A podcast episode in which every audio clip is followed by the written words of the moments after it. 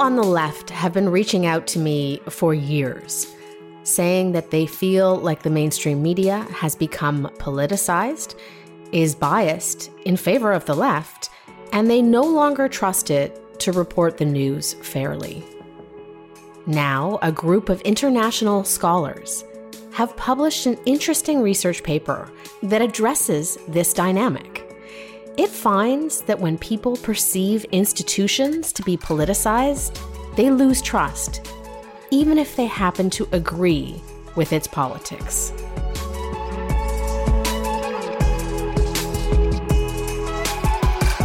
Azim Shariff is a professor and Canada 150 Research Chair of Moral Psychology, the University of British Columbia.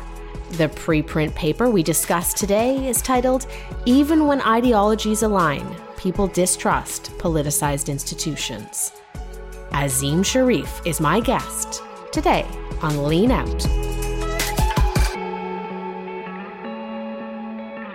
Azim, welcome to Lean Out. Thank you, Tara. How are you? I am great. It's really nice to have you on the program today. I learned about your work, as you know, from a recent talk that uh, Jonathan Haidt gave at UBC as part of the Phil Lind Initiative. And I was really pleased to hear about your recent preprint paper, which covers a really important subject. Um, so, this paper, which we should stress, not peer reviewed yet, is titled Even When Ideologies Align, People Distrust Politicized Institutions. So, to start today, tell me a little bit about how this international group of scholars came together and what was the motivation for looking into this particular topic. Yeah, great question. So, so as you can see, the paper kind of gives away the findings right there in the title, and it was um, interesting the way that it got worked into Jonathan's talk. So he and I had just had lunch the prior day, and we just my collaborators and I just posted that preprint of the paper, as you mentioned. It's a preprint, not yet undergone peer review. Uh, we just posted it earlier that week, and so I told him about it. And within however many hours it was between then and the talk, he managed to incorporate it in and and I, it, it, we've got a lot of big positive response um, because I think it is, as you stress, a, a, topic that a lot of people care about. The collaborators on the project, it's led by Cory Clark, uh, whom I've collaborated with since she was in graduate school, uh, as well as Jim Everett, who I also think I've collaborated with since he, he was uh, in graduate school, and then um, Calvin Isch, who's a, a, student who's working with with Cory.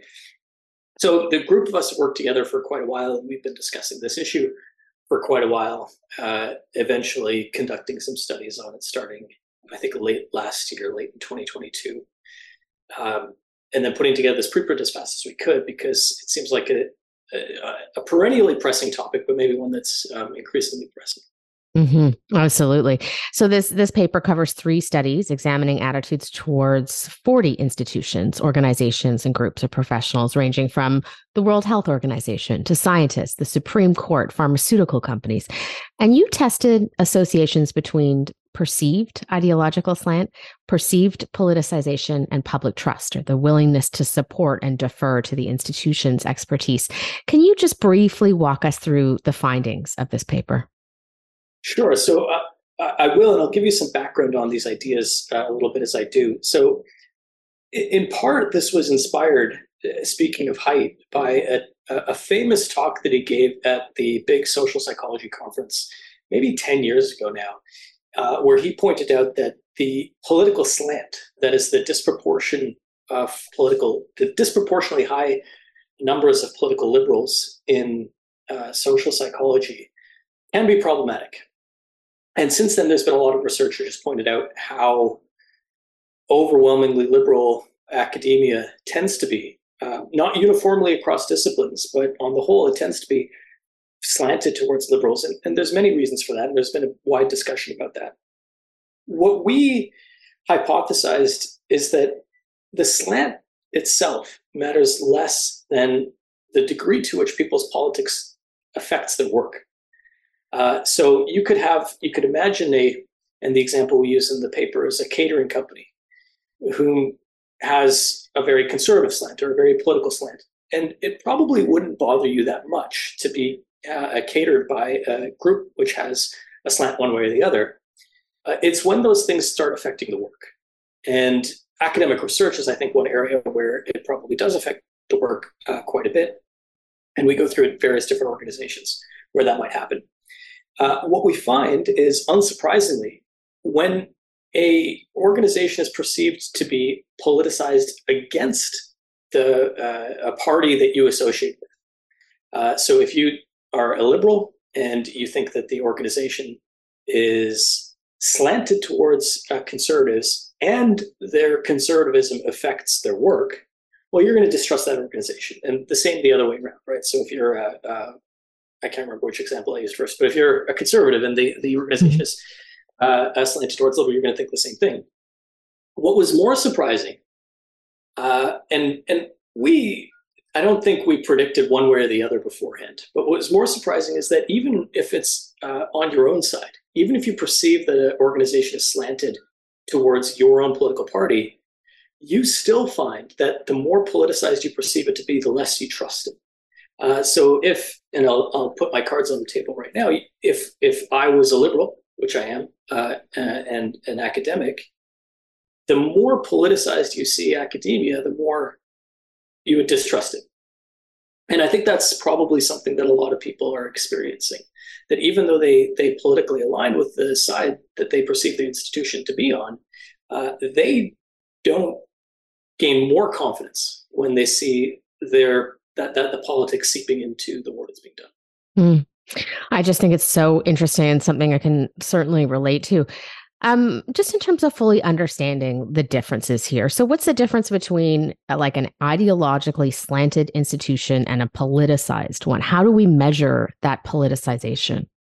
So, it's simply that question about how much do you perceive that the politics is affecting their work. Um, so, let's take your industry, so journalism.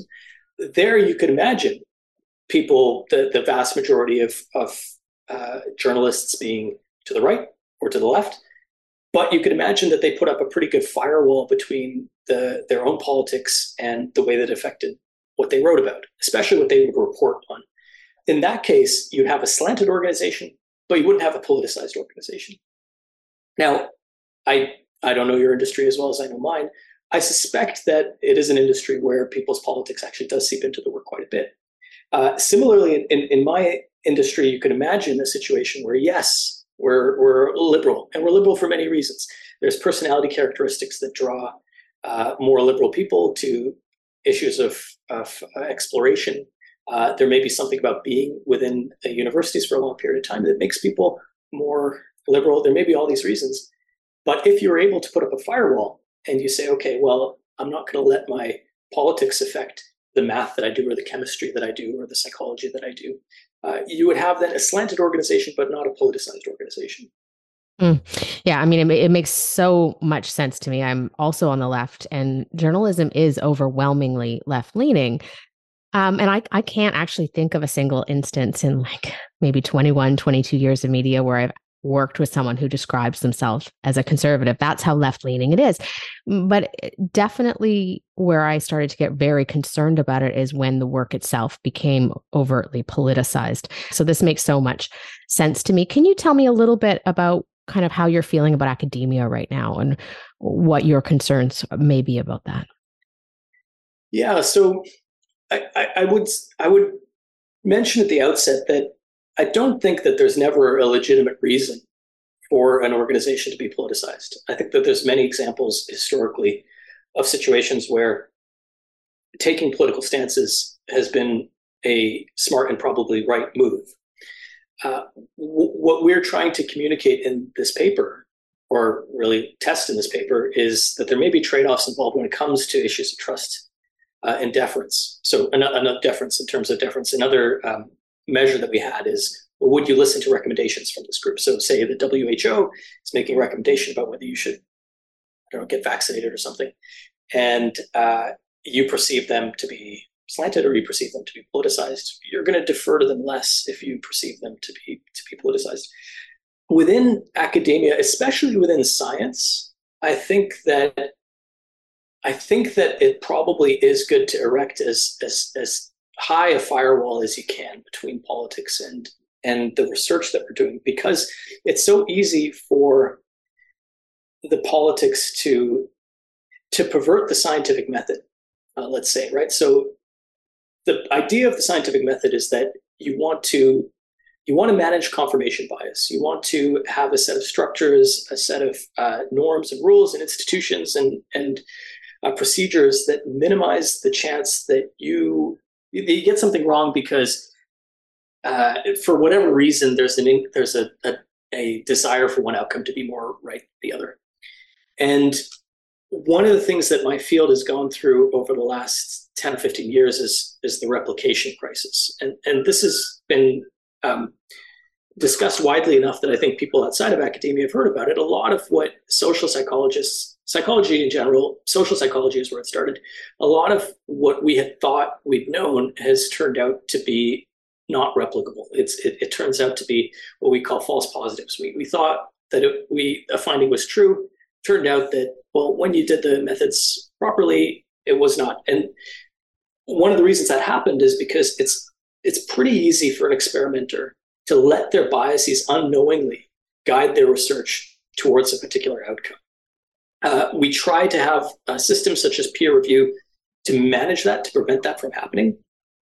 But it, it, happens, and we have to, we have to be constantly vigilant to try to make sure that what we are discovering is the truth, and and not just something that our biases are, are leading us to, to, to to believe that is falsely true.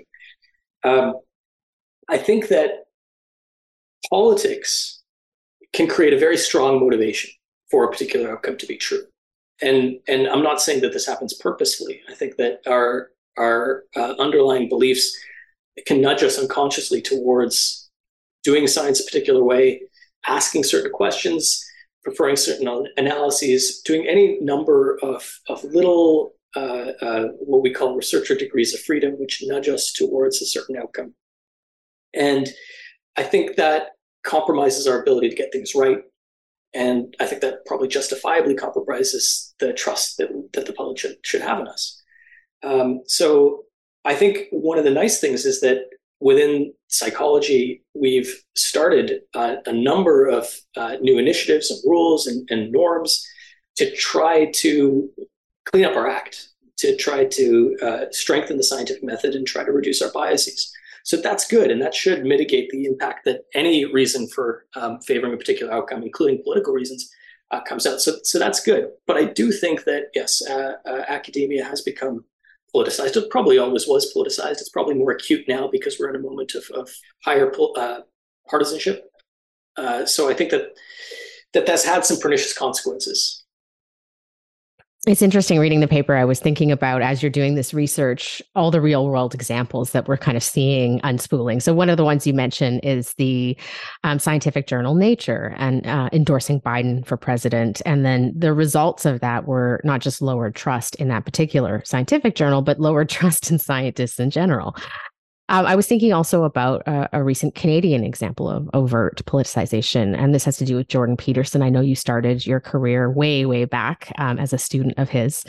Um, and this is regarding the College of Psychologists of Ontario. They've ordered Peterson to undergo media training, saying some of his tweets were degrading to the profession. This was perceived by some as politicized, given the fact some of these tweets had to do with Poilievre, leader of the opposition, Trudeau. Um, what are your thoughts on on that particular situation, kind of related to this research? Yeah, well, I think one of the issues is that it's it's it, one of the things that makes it tempting to take a politicized position is that you can point to the other side and say, look at what they're doing. Look how crazy they've gotten or how politicized they've gotten. Uh, and it justifies you taking a political position uh, for two reasons because you need to create a balance and also because you can say, well, we're at least not as bad as that side. The problem is, is that I think it creates it creates the problem that it's that it's implicating that once you start becoming very politicized on one side, the other side can now point to, well, look what's happening on that side. And then the original side can point, well, now look, look what's happening on that side. And they can use it to justify ever ex- more extreme measures. Um, in the case of Peterson, I think he he relished the fight when that came, and uh, he recognize that the I'm always uncomfortable talking about him uh, in, in, public. uh, like you said, there's a long history here. Um, he was able to demonstrate how politicized it was and thereby uh, uh, rile up the other side and be able to point, well, look how crazy it is there, and justify having a, a position that he has. And I think one thing that makes that evident is that he's been coaxing them ever since to get on with it, to get on with the re-education discipline and disciplining approach. And from the last I heard of it, I've not followed it that closely, but from the last I heard of it, the college hasn't done anything. But Jordan has kept needling them to do so. And as a result, the the polarization just gets worse on both sides. Um, so these types of of probably unjustifiably extreme measures, uh, they just rile up both sides and they make the whole problem worse. The other example I was going to talk about is what's happening in the U.S. right now in in terms of in certain uh, red leaning states how they've uh, turned the power of the state very powerfully against universities. This has been, I think, pretty egregious by trying to censor particular professors, uh, trying to, to, to lean the elbow of the state on entire curricula, trying to erode tenure protections.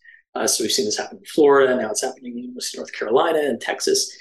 This is probably a predictable outcome of this process of distrust that has been sown between organizations that are perceived on one side of the political, political spectrum and and um, the power that's uh, loaded on the other side. You can only make yourself seem like an enemy of one side so long until the other side fights back. Mm. Which sort of brings me to where I wanted to close today, which is like, how do we get out of this? I mean, that's that is the big question of our age, isn't it? I mean, how do we get out of this? And the paper does address that. That you you did try some sort of depoliticization interventions. They they failed, unfortunately. And so I wanted you just to reflect a little bit on what those interventions were and, and why you think they weren't successful. Why is this problem so sticky?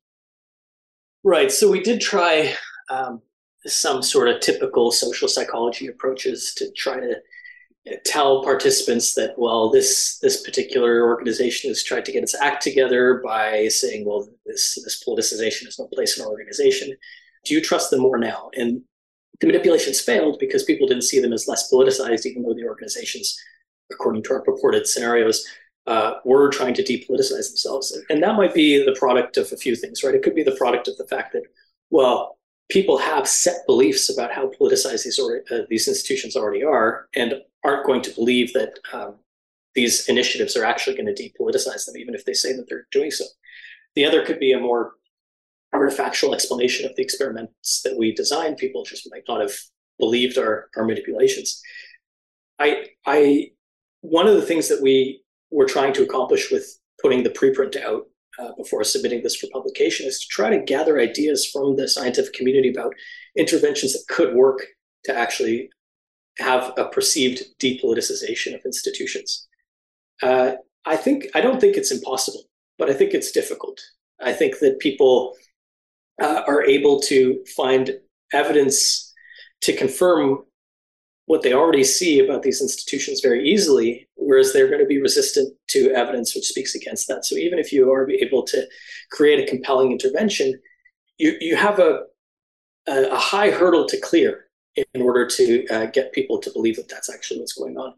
I think that efforts to redouble our devotion to the scientific method, to try to put up that firewall that I talked about in certain institutions, my institution, maybe your institution, is an effective way, especially if you can communicate to the public that we've effectively done it. And one of the challenges with doing that is you have so much demagoguery on, on both sides that it's going to erode the ability to actually communicate to that public without people trying to uh, undermine it for their own purposes. Mm-hmm. Yeah, I mean, it's such a, it's really is one of the big questions of our age. And I, one of the big takeaways that I took from the paper is it's like, it's better to not get politicized in the first place than it is to try and work back. That's right. And uh, for, for both, for people both on, on the opposite side, as well as the side that you happen to be on, I mean, I think the biggest, the biggest finding for me that came out of this is that, yeah, even when it's your own side, you lose trust if you see it politicized. Mm something I resonate with. And I think you do too. Yeah. Me too. Well, listen, thank you so much for taking the time today. It's it's great to uh, get to meet you and, and find out a bit about your work. Thank you for coming on the show. Very happy.